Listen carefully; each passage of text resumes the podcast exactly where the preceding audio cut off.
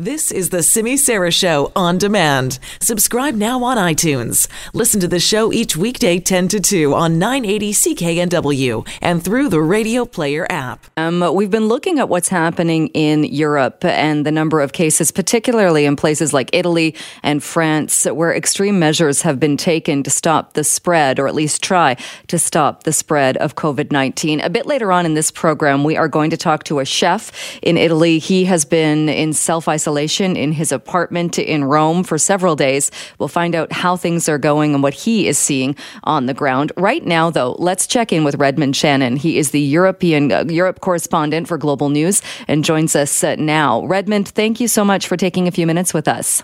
Good morning, Jill. Uh, what is happening as far as new measures that are taking place uh, in Europe to fight this uh, virus? Well, the British government, uh, within the last couple of hours, have come out, uh, Prime Minister Boris Johnson, and has finally done what almost every other government in Europe has done already, and that is to close schools. Uh, the British government was facing a lot of criticism for uh, what some said was dragging its feet on this measure, although the British government said it was based on science, that it didn't want to take certain measures too early because they had limited effect and that there would be fatigue from these happening. However, this move came from London, the British government, that will go across the UK from Friday, and it came after the devolved governments within the UK of Wales and Scotland made these moves earlier this morning. So they took it into their own hands, uh, like provinces perhaps would do in Canada, and, and said, We're doing it and uh, London came out then and said, well, it's across the UK, so that then covers England and Northern Ireland as well, come Friday, and there is no return date for the time being. So once cl- schools close here in the UK on Friday, then there's uh, no return. However, there are exceptions, and that is to uh, vulnerable students, as they put it, and children of key workers. So healthcare staff in the UK, delivery workers who work in the food industry, police, emergency services workers, and some other workers which have yet to be detailed, but the children of those people who need to work during this crisis will be taken care of in school. They may not be educated necessarily, but they will it will act in some ways as a daycare. So finally, the UK is matching its neighbours either side of it in closing schools down.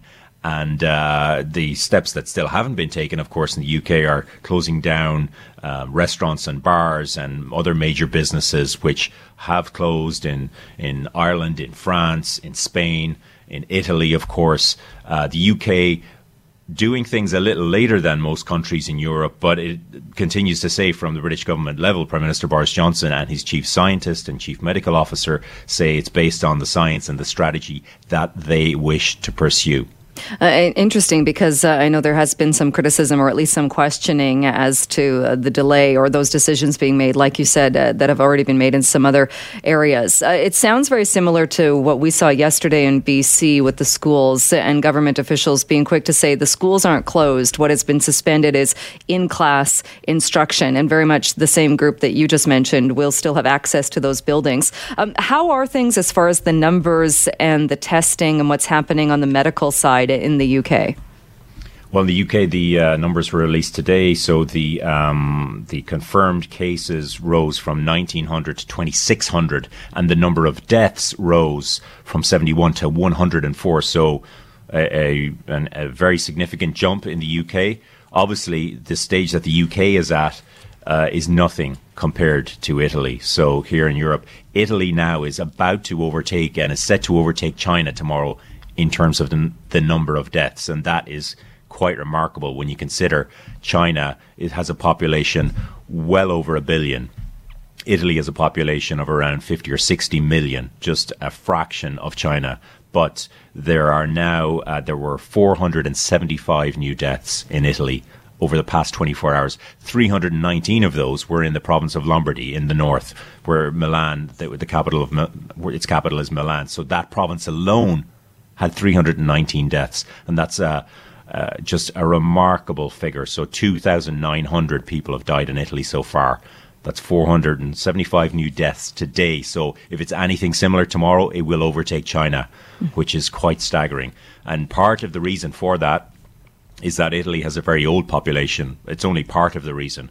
But obviously, a great part of the reason too is perhaps how Italy managed this, and uh, a lot of questions will have to be answered whenever this crisis ends uh, in Italy, and we, we're getting a, a, perhaps a glimpse into what's going to happen across Europe. Uh, you mentioned as well uh, in the UK, uh, the move hasn't been taken to close restaurants and such. Are people still uh, going out and are they close together and gathering in these public spaces? Uh, the, the, answer is yes and no. Of course, yesterday was St. Patrick's Day, um, a big day for pubs uh, across the world. Most pubs closed in many countries, but not in the UK. And I've heard anecdotal evidence of people passing pubs with a lot of people, not keeping uh, social distance, not um, uh, uh, keeping a, a, two meter distance between them in those bars, as you can imagine. But a lot of bars, uh, anecdotally as well, that I've seen here in London uh, are virtually empty. Um, and and restaurants too. The, our global news uh, European bureau here in London is beside a very popular tourist destination, Camden Market, with with uh, dozens and dozens of food stalls. Absolutely deserted today. One of the vendors there, uh, as I was bring cycling into work today, um, said, "I'll give you thirty percent off uh, if you want to come down and get some lunch here." So they are looking for any business they can, um, but they are open and they're allowed to open, but they have almost no business whatsoever. So no no tourists, as you can understand, because no one's traveling, and British people are basically taking it into their own, their own hands for the most part, um, are not going out. And, and, do you get the sense that more measures will be announced? And again, with the with the the UK government now taking that move to stop in class instruction, uh, to shut down the the school teaching system, uh, is there any sense that they are going to perhaps at least limit pubs or restaurants or limit these places where it could spread? Well, perhaps where that may happen and is rumored to happen by one British newspaper is saying that London as a whole is set for lockdown. I must stress that that is just one newspaper reporting that here in, in the UK. But uh, London is said by the government to be a week or two ahead of the curve in terms of the rest of the UK because London is such a dense, populous city, an international city that so many people travel to and from, that London has, has seen such a huge concentration of cases relative to to the rest of the UK that perhaps if there is a lockdown, then it wouldn't be surprising to see a lockdown in London. And you, of course, have the subway network, the London Underground. Would that close? The massive transit system across London, would that be suspended? Pubs and restaurants, supermarkets, these types of things, we don't know yet, but London's um, municipal government here may take as many steps as it can to do something different to the rest of the UK but uh, we haven't heard anything concrete as yet when it comes to closing businesses like that. All right. It would be uh, quite something to see if that all came uh, to a grinding halt. Uh, are people, uh, do you think, are they ready for that? Uh, unfortunately, in BC, we've seen stockpiling, we've seen people hoarding things like toilet paper. Is anything like that happening there? It's the exact same here. I think it's human nature.